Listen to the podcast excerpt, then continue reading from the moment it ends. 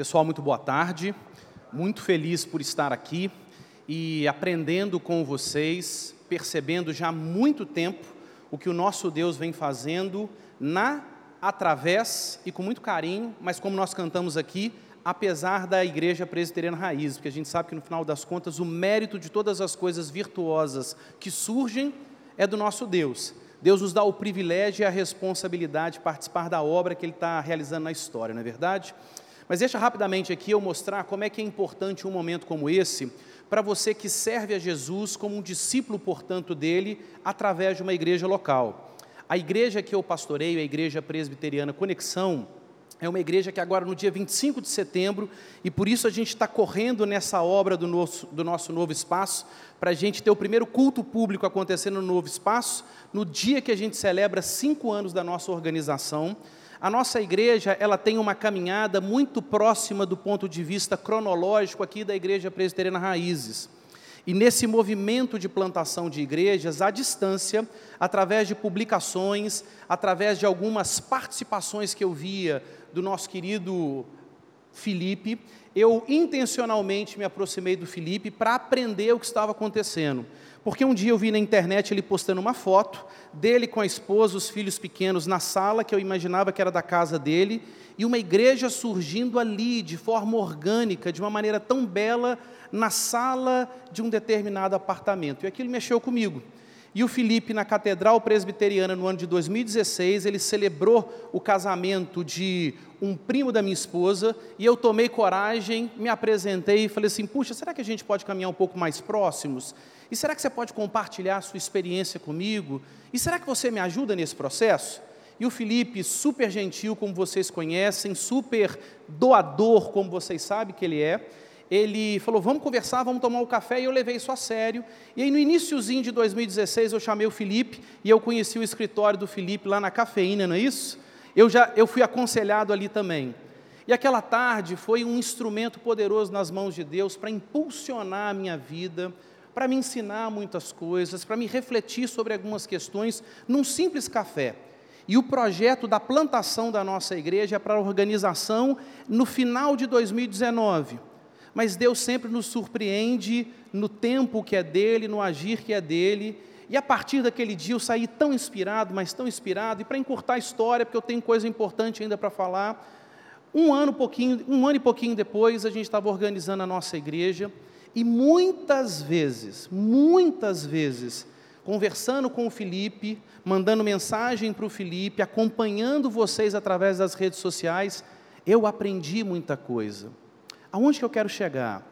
Isso aqui não pode ser bajulação ou rasgação de seda, porque senão você tem a forma correta de um elogio, mas a motivação equivocada de insuflar ou de suscitar orgulho no coração das pessoas para quem você dirige o elogio mas através do Felipe, porque foi o meu elo de ligação com a Raízes, vocês, mesmo sendo uma igreja talvez não com uma gigantesca visibilidade nacional, vocês estão sendo instrumento nas mãos de Deus.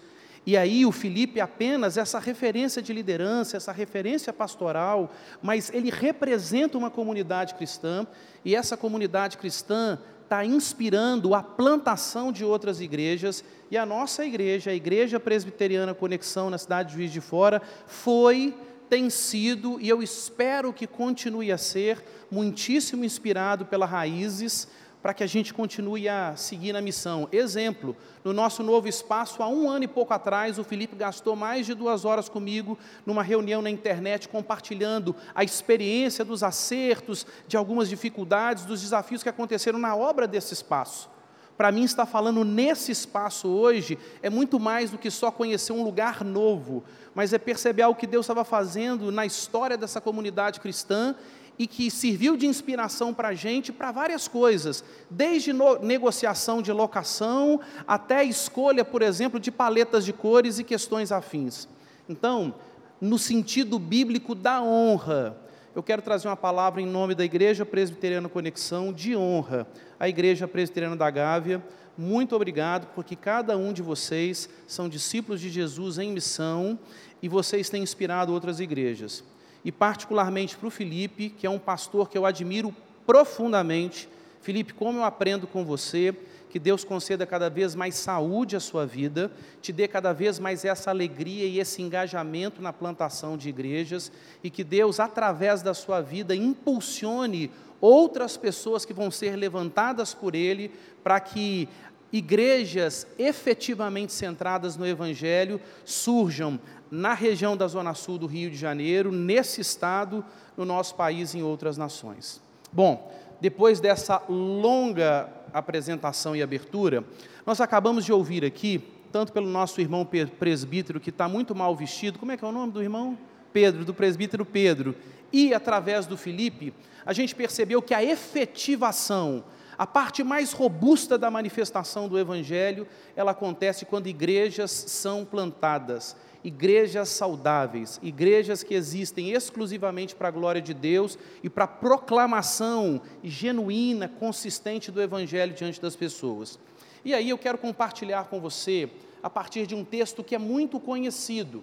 Se você já serve a Jesus, se você já tem um compromisso com Jesus, provavelmente você já ouviu esse texto, você já ouviu essa história. Mas se esse é o seu caso, o meu desafio para você nessa tarde é de revisitar esse texto e perceber as nuances específicas que nos mostram a maneira como Jesus manifestava a proclamação do Evangelho. Porque se a proclamação do Evangelho ela se manifesta da maneira mais consistente possível no estabelecimento de igrejas realmente sadias, realmente centradas na palavra de Deus, a gente vai perceber na proclamação de Jesus um modus operandi, uma metodologia do reino, uma perspectiva que Jesus sempre reproduzia para que o evangelho chegasse com a maior força possível diante das pessoas. E como eu tenho o privilégio de falar hoje, de falar amanhã, hoje a gente vai olhar para a primeira parte desse texto percebendo como Jesus fez isso.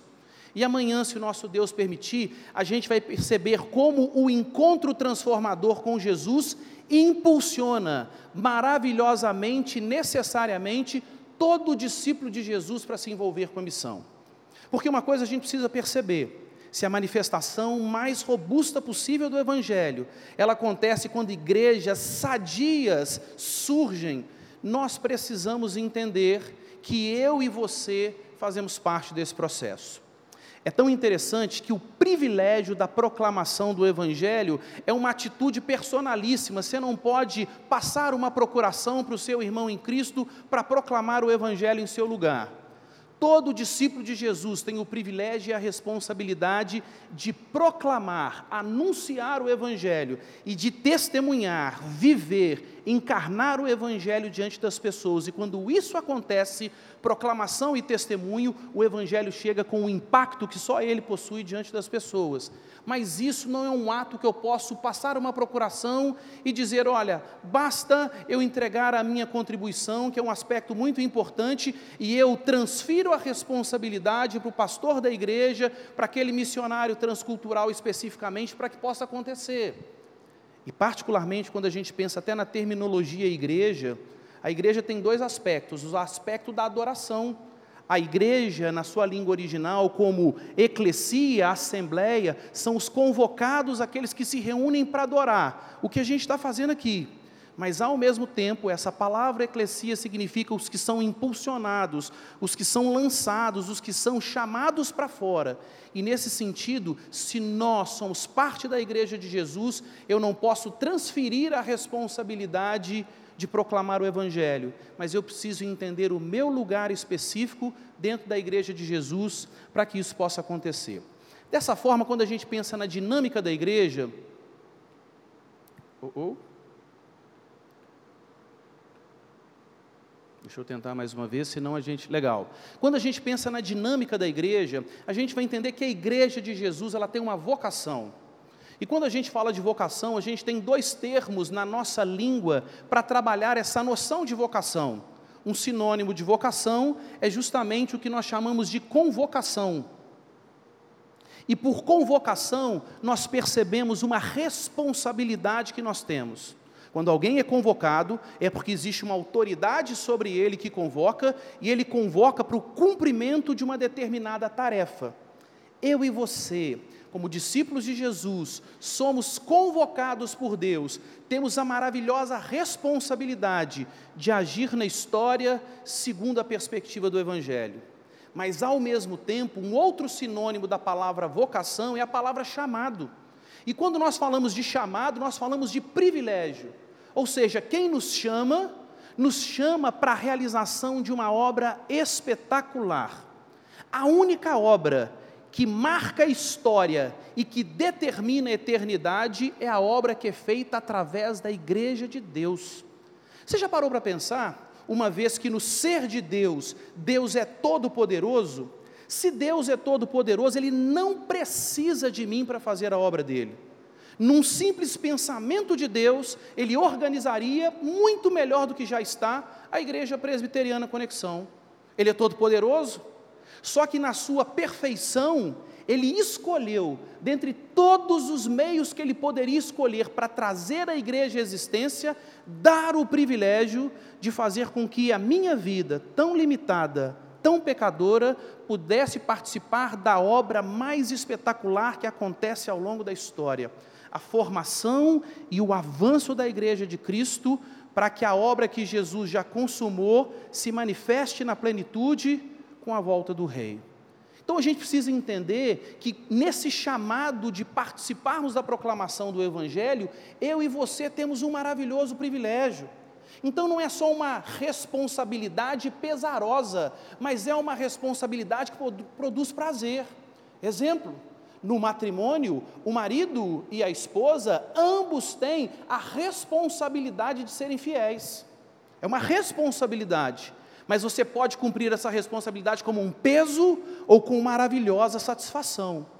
Nós podemos cumprir a responsabilidade de anunciar o Evangelho como se fosse um peso, ou percebendo o espetacular privilégio que nós temos de, apesar de nós, participarmos da obra mais fantástica que se dá sobre a face da terra. Qual é o chamado da igreja? Qual é a vocação da igreja? É um ciclo virtuoso entre ser discípulo e fazer discípulo. E eu explico. Quando a gente pensa justamente nessa questão, esse chamado do Evangelho, em primeiro lugar, nos chama a atenção para entender quem nós somos em Jesus. A partir do momento no qual nós ouvimos o Evangelho, o Evangelho nos arrebata para Deus na história, nós nos tornamos discípulos de Jesus. Ser um cristão significa ser efetivamente um seguidor de Jesus. E quando nós falamos em ser discípulo, nós estamos falando da nossa identidade. A partir do momento no qual o Evangelho da graça de Deus chega à nossa vida, a nossa identidade, como nós cantamos aqui, é curada. A nossa identidade, que estava completamente distorcida e destruída pela ação do pecado, a escravidão do pecado sobre a nossa vida, agora a cura chega. O maravilhoso antídoto experimentado nós passamos a ser perdoados, amados e acolhidos por adoção, pelo amor de Deus Pai, através da obra do Deus Filho, por meio da ação do Deus Espírito Santo sobre a nossa vida. E aí, quando a gente entende a nossa identidade, não é assim, quando uma pessoa tem uma crise de identidade, quando uma organização tem uma crise na sua identidade, na sua razão de ser, no seu propósito, as coisas não caminham perdidas. Agora, quando a gente tem clareza acerca de quem nós somos, como nós nos posicionamos de maneira cada vez mais consistente na história. Então, quando nós entendemos, eu e você somos discípulos de Jesus, isso nos mostra verdadeiramente que Deus nos chama para ser o seu povo, Deus nos chama para sermos os seus adoradores. E aí, como Felipe disse agora há pouco, infelizmente, não é por diferenças das partes distintas do mesmo corpo, mas por causa de corpo estranho dentro do corpo de Cristo, que é a igreja, a gente sabe que existem igrejas que, na verdade, não honram a perspectiva bíblica do que significa ser uma igreja saudável. E aí a gente percebe, por exemplo, o Senhor Jesus nos ensinando. Jesus disse aos judeus que creram nele: vocês são verdadeiramente meus discípulos, ou seja, se existe essa qualificação, Jesus poderia dizer: vocês são meus discípulos, sim, mas Jesus faz questão de fazer uma ressalva. Vocês são verdadeiramente meus discípulos. Por quê? Porque muitos se, se diriam discípulos de Jesus ao longo da história sem ser. Fariam grandes sinais, operariam curas espetaculares, expulsariam demônios, mostrariam intimidade profunda com Jesus, chamando de Senhor, Senhor. Basta ver isso em Mateus capítulo 7, a partir do versículo 21. Mas chega no versículo 23, Jesus diz: Afastem-se de mim, eu nunca os conheci, porque existem os verdadeiros discípulos e existem os falsos discípulos. E isso acontece por quê? Quando isso acontece? Nós percebemos que isso acontece quando esse se, essa condição não é respeitada. O texto nos mostra: se nós permanecermos nele, se nós permanecermos na palavra dele, se nós, como igreja, existirmos ao longo da história para cumprir o propósito para o qual a igreja está no mundo. Portanto, eu e você, nós precisamos entender para fazer discípulos, primeiro eu preciso revisitar e entender quem eu sou em Jesus, qual é a minha identidade em Cristo, o meu aspecto como um adorador do Deus verdadeiro. Porém, a questão do chamado também nos mostra que eu sou discípulo e faço discípulo. E no aspecto de fazer discípulo, a gente percebe qual é a vocação da igreja. Se ser discípulo fala da adoração, fazer discípulo fala da nossa vocação.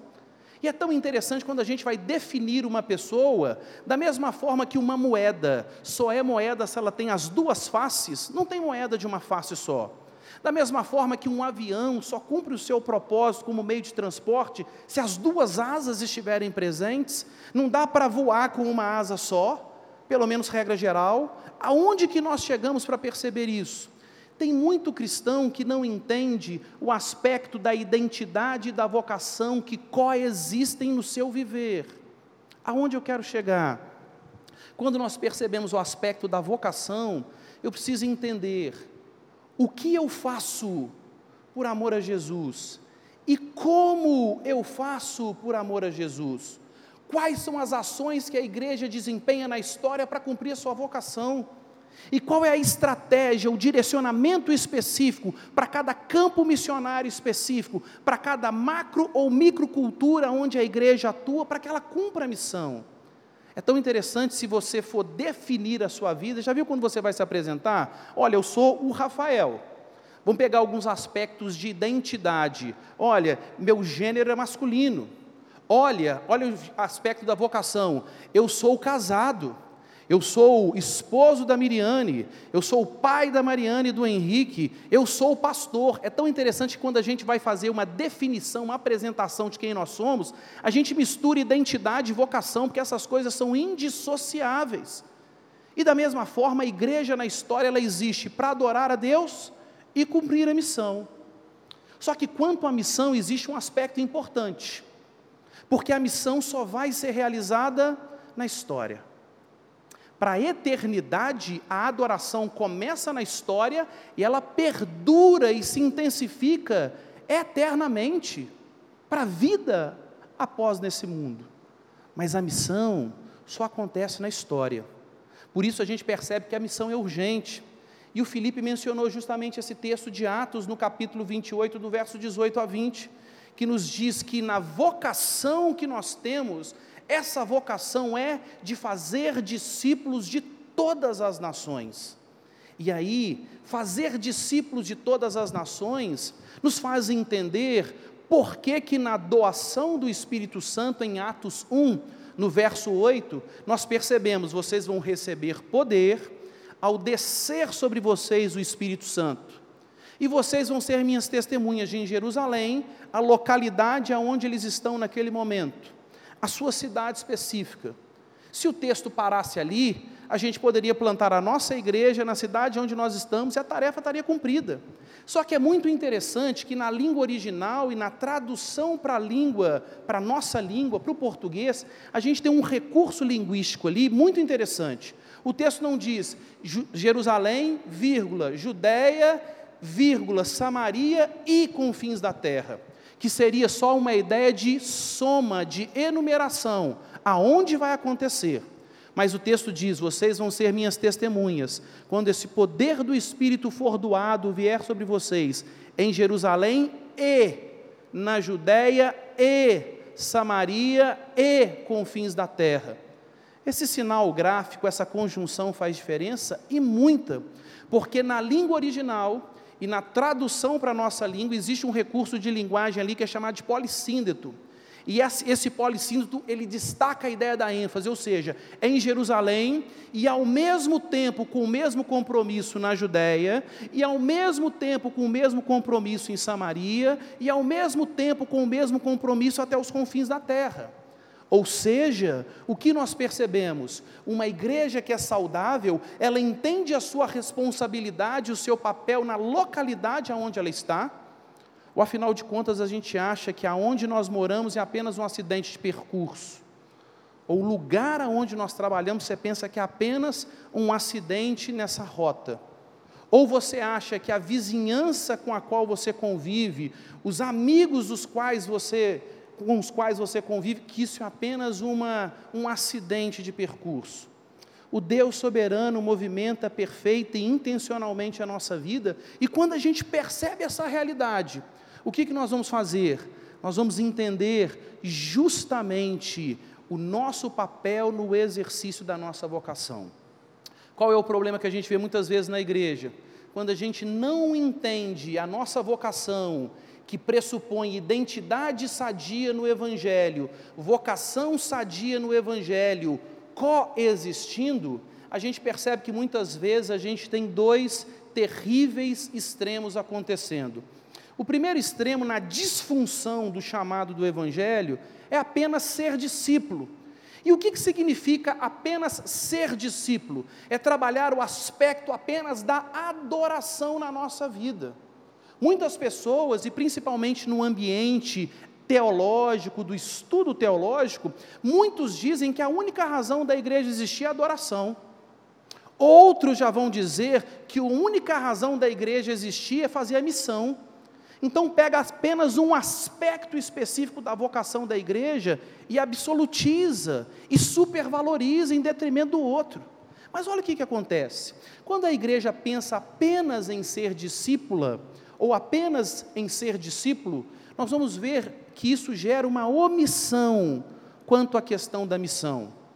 Isso faz com que os crentes em Jesus, sem perceberem, se tornem consumidores religiosos eu chego domingo na igreja, ouço uma excelente música, tenho momentos de oração em favor da minha vida, ouço a palavra de Deus, tenho um serviço maravilhoso no trabalho infantil, tenho um serviço maravilhoso em outras ações que a igreja realiza para cuidar daqueles discípulos que Jesus está colocando e reunindo naquela comunidade cristã específica, e eu paro ali.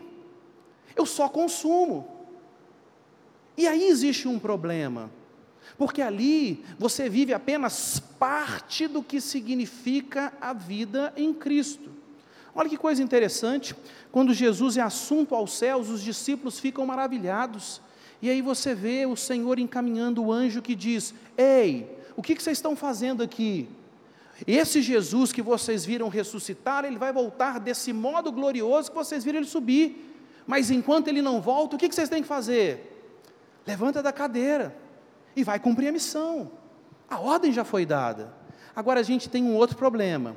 Quando a gente pensa apenas em fazer discípulos. E aí, o problema, a disfunção, é que isso gera omissão quanto ao aspecto da adoração. Tem gente que não consegue mais sentar e se reunir junto com seus irmãos para adorar a Deus. Tem gente que não consegue mais ter tempo de comunhão com seu irmão para orar. Tem gente que não tem mais prazer e deleite nesse encontro público de adoração ou em ter momentos particulares da sua devoção a Deus na sua vida de culto. Isso gera ativismo religioso. Um claro exemplo disso, a gente olha para Lucas no capítulo 10, do verso 38 até o verso 42, nós observamos a tão famosa Marta cuidando da casa, deixando tudo preparado para que o serviço a Deus pudesse acontecer. E ela vai para um lado, vai para o outro, cuida de tudo, dá direcionamento, dá bronca. E ela vai questionar o Senhor Jesus. Ela diz: Marta, Marta. Jesus não disse que o que ela estava fazendo, o que ela estava fazendo estava errado. Mas Jesus diz que como ela estava fazendo estava errado, porque ela estava preterindo a adoração, não entendendo que tudo começa com a adoração para desaguar na missão. Primeiro a gente se quebranta diante de Deus para depois realizarmos o serviço. E aí, o que nós percebemos muito hoje é que em muitas igrejas, e quando a gente fala desse ambiente de plantação de igrejas, tanto os plantadores, os líderes desse processo, quanto a comunidade, o grupo base que serve para plantar, muitas vezes eles crescem de forma disfuncional, porque pensam apenas na igreja que precisa surgir, nas tarefas que precisam ser feitas, antes de entender que eles existem para andarem quebrantados, rendidos aos pés de Jesus. Então a gente precisa fugir tanto dessa omissão que é o consumidor religioso, e muitos membros de igreja não querem participar da plantação, porque isso dá trabalho, porque isso necessita de engajamento. Nosso coração precisa estar nisso. É como se fosse aquele que faz o exercício físico, que a gente sabe muito bem Existe potencial no nosso corpo para desenvolvimento de uma vida mais saudável. Mas se eu não faço exercício físico nenhum, se eu só me alimento, o que, que acontece? Eu vou ter letargia. Eu vou ficar aquém do potencial de saúde que eu deveria ter. Mas, se eu faço exercício físico, e já viu quando a gente fica um tempo sem fazer academia, sem jogar aquele futebol, sem fazer a prática esportiva quando a gente volta? Você não quer voltar aos pouquinhos, você já quer voltar pegando 100 quilos. E o que, que acontece quando você vem nesse ativismo? Você tem uma lesão. O que, que é o equilíbrio? Quando a gente faz o exercício físico de forma regular e crescente, experimentando cada vez mais saúde. Portanto, quando a gente sai do consumo religioso e quando a gente sai do ativismo religioso, mas quando a gente adora cada vez mais o nosso Deus e quando a gente se envolve cada vez mais na missão, que tem o seu clímax na plantação de igrejas, a minha vida cristã e a sua vida cristã se tornam muito mais saudáveis da perspectiva da devoção a Deus. Assim, quero compartilhar com você se o como fazer missão é importante, se não basta o conteúdo, o conteúdo da missão é o Evangelho. O clímax desse conteúdo, a parte mais central, mais nuclear do conteúdo da igreja é o Evangelho, a gente precisa entender como, de que forma que o Evangelho deve ser compartilhado para ser fiel, para ser profundo, transformador da vida das pessoas e para ser relevante, para causar efetivamente impacto naquela localidade específica aonde a comunidade de Cristo, aonde a igreja de Jesus chega e se estabelece. Assim, queria te convidar a olhar rapidamente e hoje a gente vai ver em primeiro lugar como Jesus se posicionava para cumprir a missão como Jesus realizava o seu ministério terreno para proclamar o Evangelho. De que maneira Jesus percorreu todas as localidades, estabelecendo a sua igreja. E aí nós vamos perceber, olhando para João, no capítulo 4, no tão famoso texto que conta a história e o encontro de Jesus com aquela mulher samaritana, a primeira coisa que a gente vai perceber como igreja, então, uma coletividade de discípulos de Jesus numa dada localidade. E especificamente na nossa vida, como discípulo de Jesus em missão, a gente vai perceber que a primeira coisa que Jesus sempre observou no exercício da proclamação do Evangelho, do estabelecimento da sua igreja, era a intencionalidade. O texto diz o seguinte, João capítulo 4, do verso 1 ao verso 6.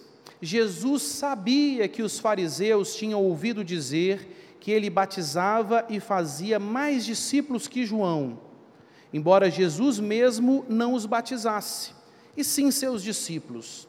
Assim, deixou a Judéia e voltou para a Galiléia. No caminho, teve que passar por Samaria. Chegou ao povoado samaritano de Sicar, perto do campo que Jacó tinha dado a seu filho José. O poço de Jacó ficava ali, e Jesus, cansado da longa caminhada, sentou-se junto ao poço por volta do meio-dia.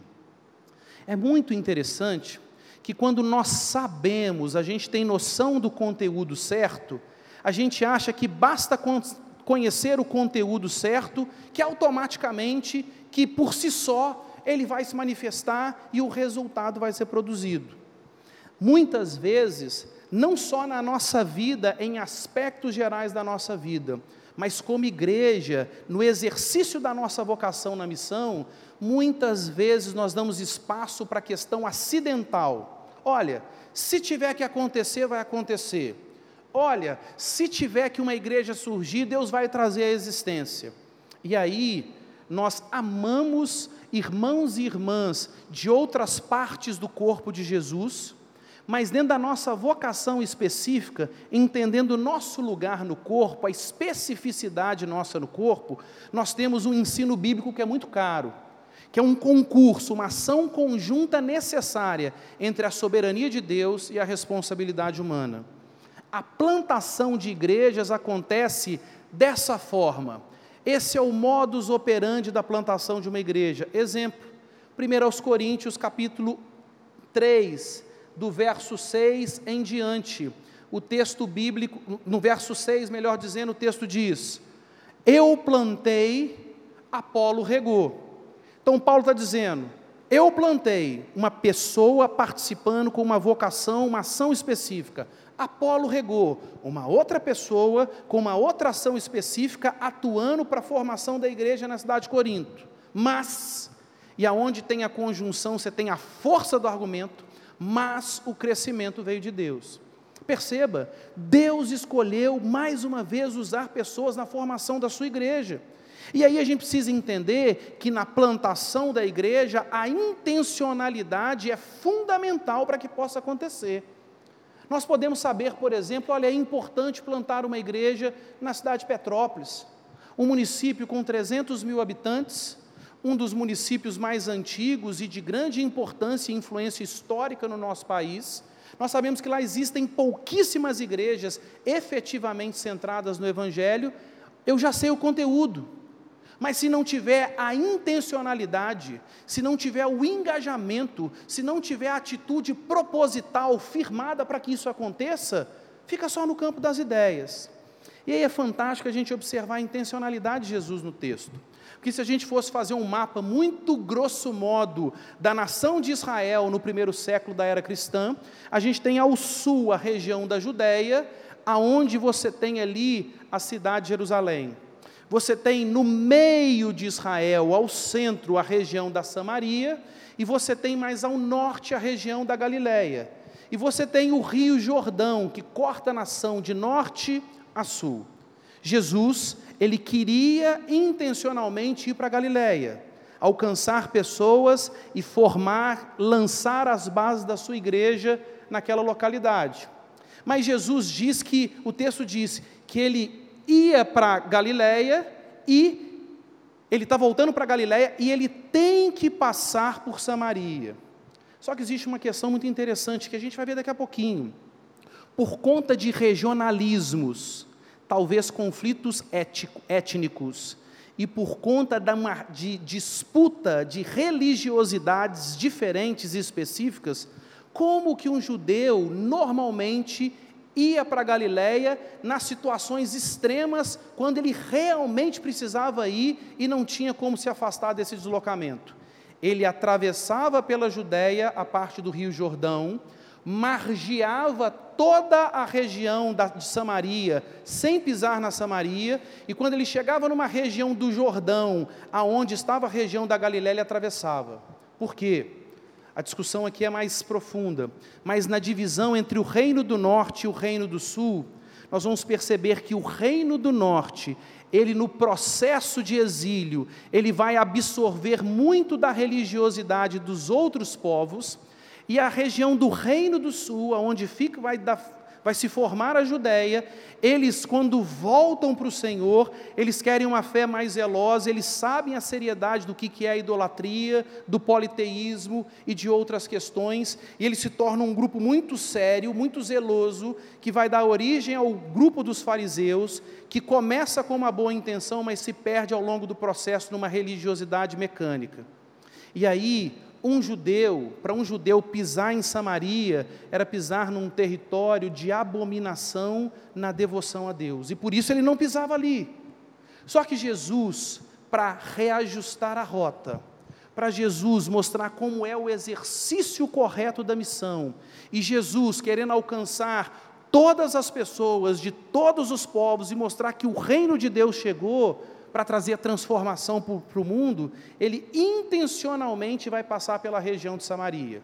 Então ele passa pela região de Samaria intencionalmente. E além disso, nenhuma pessoa numa região desértica, e a região de Israel tem numa grande parte do território esse clima desértico, ninguém numa região desértica caminhava ao sol de meio-dia.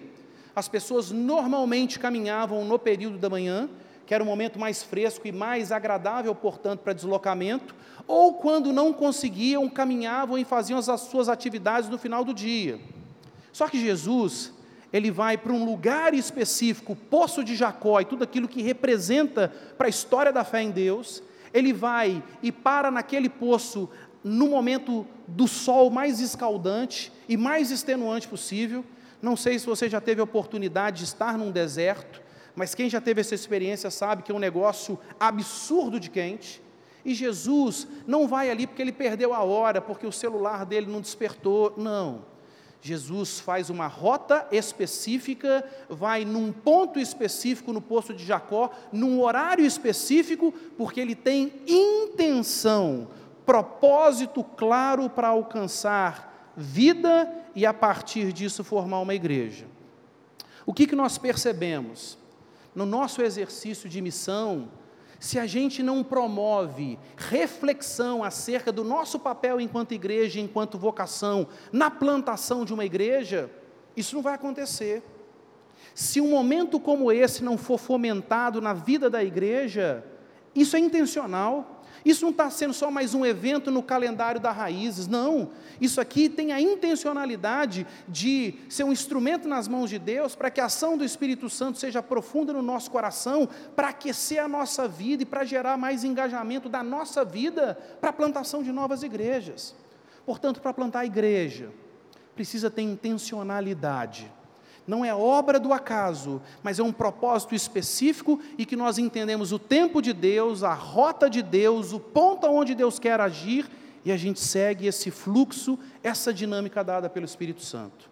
A segunda coisa que nós percebemos olhando para esse texto é que não basta apenas intencionalidade, mas a gente vai perceber que a missão acontece com sensibilidade, a missão acontece com empatia, a missão acontece com profunda sensibilidade para fazer a leitura do contexto com as lentes do Evangelho e para se posicionar estrategicamente pela capacitação dada pelo Espírito Santo.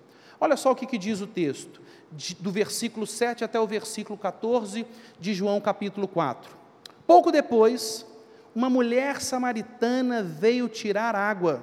E Jesus lhe disse: Por favor, dê-me um pouco de água para beber. Naquele momento, seus discípulos tinham ido ao povoado comprar comida. A mulher ficou surpresa, pois os judeus se recusam a ter qualquer contato com os samaritanos. Você é judeu e eu sou uma mulher samaritana. Disse ela a Jesus: Como é que me pede água para beber? Jesus respondeu: se ao menos você soubesse que presente Deus tem para você e com quem está falando, você me pediria e eu lhe daria água viva. Mas você não tem corda nem balde, e o poço é muito fundo, disse ela. De onde tiraria essa água viva? Além do mais, você se considera mais importante que nosso antepassado Jacó, que nos deu este poço? Como pode oferecer água melhor que essa que Jacó, seus filhos e seus animais bebiam. Jesus respondeu: Quem bebe desta água logo terá sede outra vez. Mas quem bebe da água que eu dou nunca mais terá sede.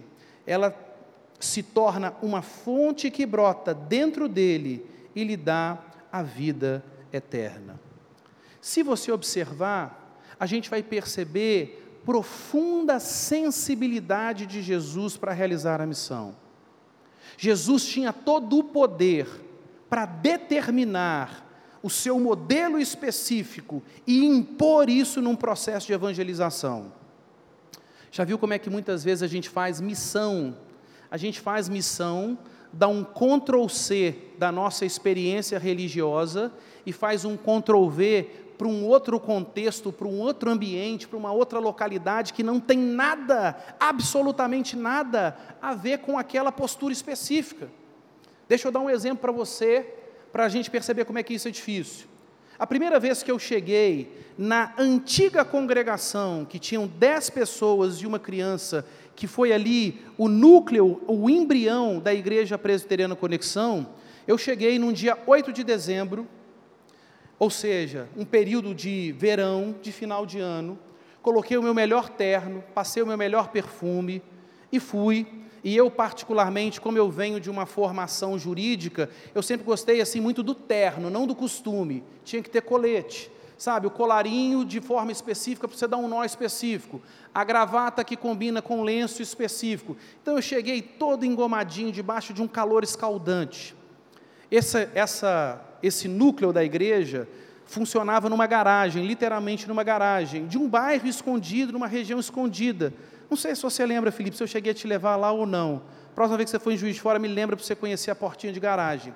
E aí eu cheguei, eu vi que o pessoal ficou meio assustado, porque chegou uma pessoa vestida de forma completamente diferente das pessoas. E aí, quando acabou o momento ali do nosso tempo de culto, do nosso encontro de adoração, eu fiz questão de cumprimentar todas as pessoas. E eu lembro de uma moça que estava começando a frequentar aquele trabalho, e ela meio que me abraçou de longe, assim, eu falei, olha, eu ainda brinquei assim, olha, eu tomei banho hoje, ela falou assim, não, não, eu vou amassar seu terno. Ali caiu a ficha, e eu percebi, peraí, eu estou pegando um modelo que eu aprendi, e eu não fiz a leitura missionária do campo para onde eu estou sendo enviado. E eu estou querendo fazer um Ctrl-C, Ctrl-V.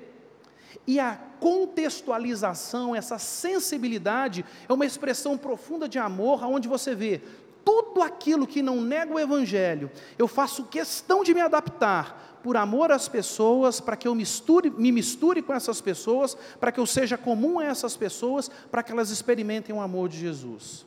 Então, não é um modelo específico, não é uma franquia de igrejas que a gente importa, pega e apenas cola num outro lugar. Mas é uma percepção profunda. Olha que coisa interessante. Em João, no capítulo 1, Jesus vai falar de descanso e vai falar de direção para André ali e Natanael que estão perdidos.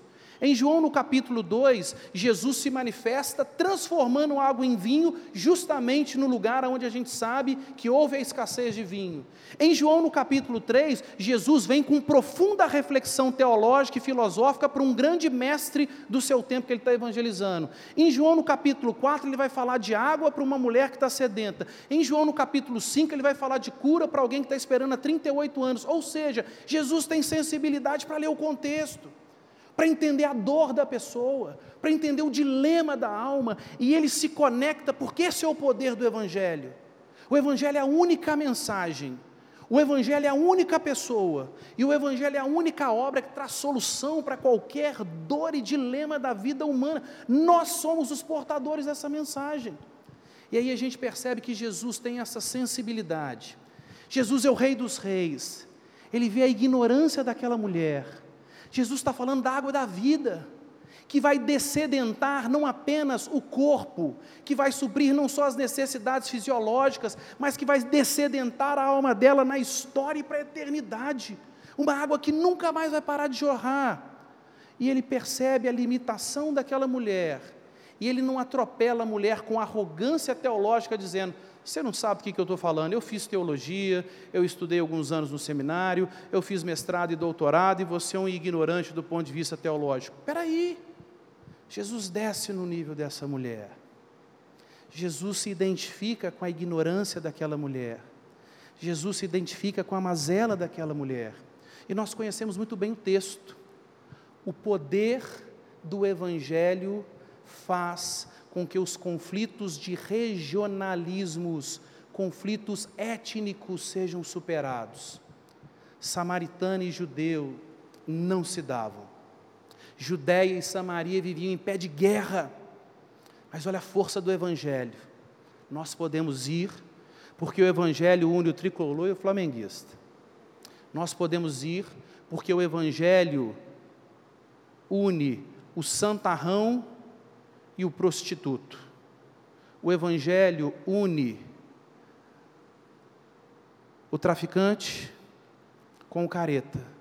O Evangelho liberta e transforma. Nós percebemos conflitos absurdos acontecendo no mundo, conflitos do ponto de vista histórico, etnias específicas que estão em guerra há anos. Só tem uma forma disso ser superado: é o Evangelho. O texto nos mostra que, além do Evangelho ser o poder de Deus que supera os conflitos de regionalismos, os conflitos étnicos, o Evangelho faz com que conflitos de gênero sejam superados. Um homem não se direcionava a uma mulher, eles não conversavam. Existia o aspecto de uma pecaminosa ideia de superioridade masculina sobre a postura feminina. Jesus faz questão de ele se direcionar à mulher. A mulher não poderia falar com o homem. Seria uma humilhação o homem falar com uma mulher. Jesus faz questão de se direcionar a essa mulher. Jesus tem verdadeira empatia. Jesus tem verdadeira sensibilidade. Jesus vê o aspecto da graça comum no contexto e o absorve. Jesus vê o aspecto do pecado no contexto e ele confronta. Portanto, nós precisamos perceber que o Evangelho faz isso. Numa sociedade de tantos conflitos entre sexismos, a gente percebe que o Evangelho é o direcionamento, o Evangelho é o ponto de contato, o Evangelho é o ponto de transformação e de libertação. Numa sociedade onde as mulheres se sentem tão desrespeitadas, o verdadeiro empoderamento feminino vem do Evangelho, não vem de outras ideologias numa sociedade onde os homens são omissos, onde os homens são têm idade de adulto, têm desejo de adulto e comportamento de adulto, o evangelho desperta, transforma e gera verdadeira masculinidade. O Evangelho dá o direcionamento para que homem e mulher entendam seu igual valor diante de Deus, suas funções distintas e de complementariedade dadas pelo Criador, e isso traga transformação, seja sal e luz, para uma sociedade completamente perdida na sua organização social. Mas a gente olha para esse texto, a gente percebe a força do Evangelho, porque a religiosidade altiva, soberba dos judeus, e o misticismo, o equívoco, mas uma religiosidade muito profunda dos samaritanos, pudessem ambas ser confrontadas e corrigidas. Nós sabemos muito bem o que, que o fanatismo religioso produz. Nós sabemos muito bem a força que a religiosidade mecânica possui. Nós sabemos muito bem o que, que o moralismo religioso pode fazer. Mas quando nós estamos no Evangelho, nós intencionalmente nos relacionamos com o nosso próximo para que ele seja alcançado pela força do Evangelho, sendo assim eleito de Deus. Não sendo eleito de Deus, ele se torna responsável pela história, porque ele ouviu a mensagem do Evangelho e o rejeitou. Ou seja, nós, como igreja, cumprimos o nosso papel e é muito necessário nós percebermos isso. Nós precisamos entender que só o Evangelho nos faz superar essa questão do moralismo religioso. Quer ver qual que é o problema? Quanto à mensagem, o Evangelho é justiça de Deus combinada com graça de Deus. Se a gente só prega a justiça de Deus, a gente se torna, por exemplo, um judeu daquele tempo, um fariseu, um moralista que não percebe que, apesar de nós, o Evangelho tem poder para nos alcançar, nos perdoar e nos transformar. Muitas vezes a gente está plantando igrejas nessa postura de um judaísmo focado nessa moralidade religiosa. E aí a gente não quer fazer como Deus fez. Porque é muito interessante, não, eu não quero em determinados grupos. Eu vejo a pecaminosidade ali, eu não quero me relacionar debaixo de uma pretensa desculpa de viver em santidade. A gente vive numa bolha gospel, a gente vive num isolamento cultural absurdo. Mas olha que interessante, João 17, 17, o Senhor, o Senhor Jesus disse, na famosa oração sacerdotal, Pai, da mesma forma que o Senhor me enviou ao mundo, Jesus saiu de uma condição de ausência, de inexistência absoluta de pecado. Ele saiu da eternidade e ele entra na história. O texto diz: da mesma forma que o Senhor me enviou, Pai, eu os envio ao mundo. Se vocês não se relacionarem com as pessoas dessa região da Zona Sul, que para mim é uma das regiões mais lindas do mundo, se vocês não se relacionarem com as pessoas das cidades do entorno, se nós não nos relacionarmos intencionalmente através da plantação de novas igrejas com outras localidades do nosso país, do mundo, como é que o Evangelho vai chegar até essas pessoas? Por isso que Jesus era chamado de beberrão, de glutão, de amigo de pecadores, porque ele intencionalmente se relacionava com o pecador, mas Jesus não fazia integração cultural. Jesus não era absorvido pelos aspectos pecaminosos da cultura, Jesus fazia interação com a cultura. Aonde tinha um ponto de contato debaixo da criação de Deus, ele absorvia. Aonde tinha um aspecto claro da manifestação do pecado em amor, mas com firmeza, ele confrontava. Mas quando o evangelho é só graça de Deus, sem justiça de Deus, o que, que acontece? Libertinagem na vivência na fé, não liberdade. Pode tudo.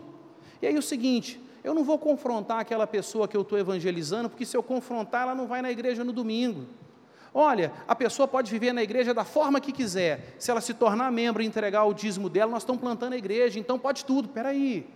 Essa graça barata, usando a expressão de Judas 4, aqueles que transformam a graça de Deus em libertinagem, em exercício de usurpação da liberdade, isso não pode acontecer que era o que acontecia com os samaritanos, vale tudo. Vale adorar a Deus e pegar um pouquinho ali da influência que eles receberam dos assírios babilônicos. Vale adorar a Deus e se relacionar com o culto que acontecia naquele povo vizinho. Vale tudo, é a graça de Deus. Não.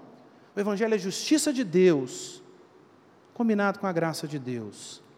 Quando isso acontece, uma igreja sadia surge. Assim, nós percebemos, portanto, nessa primeira parte, olhando para a maneira como Jesus trabalha trazendo a sua mensagem sobre a vida dessa mulher, e a partir da vida dessa mulher, a gente vai ver uma igreja fantástica que vai surgir. Nós precisamos entender nossa identidade. Somos o povo de Deus, somos adoradores de Jesus. Nós precisamos entender a nossa vocação. Somos o povo de Deus em missão no mundo. E a maneira mais consistente através da qual a missão de Deus acontece é quando igrejas genuinamente centradas no Evangelho surgem. Portanto, nossa vocação é fazer discípulos.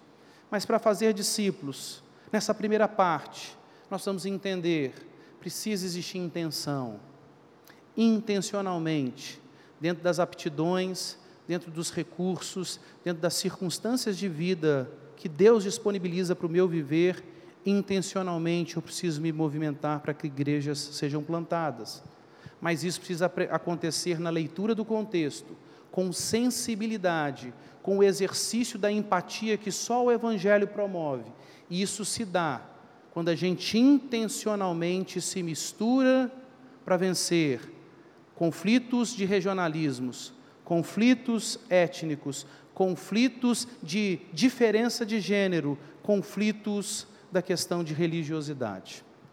Que Deus nos ajude para que essa mensagem desperte ainda mais o nosso coração, para que cada um de nós seja de fato parceiro da cidade, para que novas e novas igrejas surjam para a glória de Deus, o avanço do reino e a satisfação da nossa vida na presença dEle. Vamos orar? Senhor, nós queremos te agradecer por tudo que nós já ouvimos até o presente momento nessa tarde. E Deus, o nosso pedido ao Senhor é para que todas essas informações não sejam apenas mais conhecimento que nos é transmitido e que nos é absorvido, mas que seja, Deus, algo que vai ser transformador para a nossa vida, algo que vai nos impulsionar para que possamos proclamar o Evangelho, testemunhar o Evangelho com mais consistência, e isso culmina, Deus, na formação de novas igrejas que vão existir, Deus, para a glória do Teu nome, que vão existir para o fortalecimento da Tua igreja espalhada ao redor do mundo e que vão existir, Deus, para satisfação ainda maior da nossa vida na tua presença. Nos ajude, Deus, no nome de Jesus. Amém.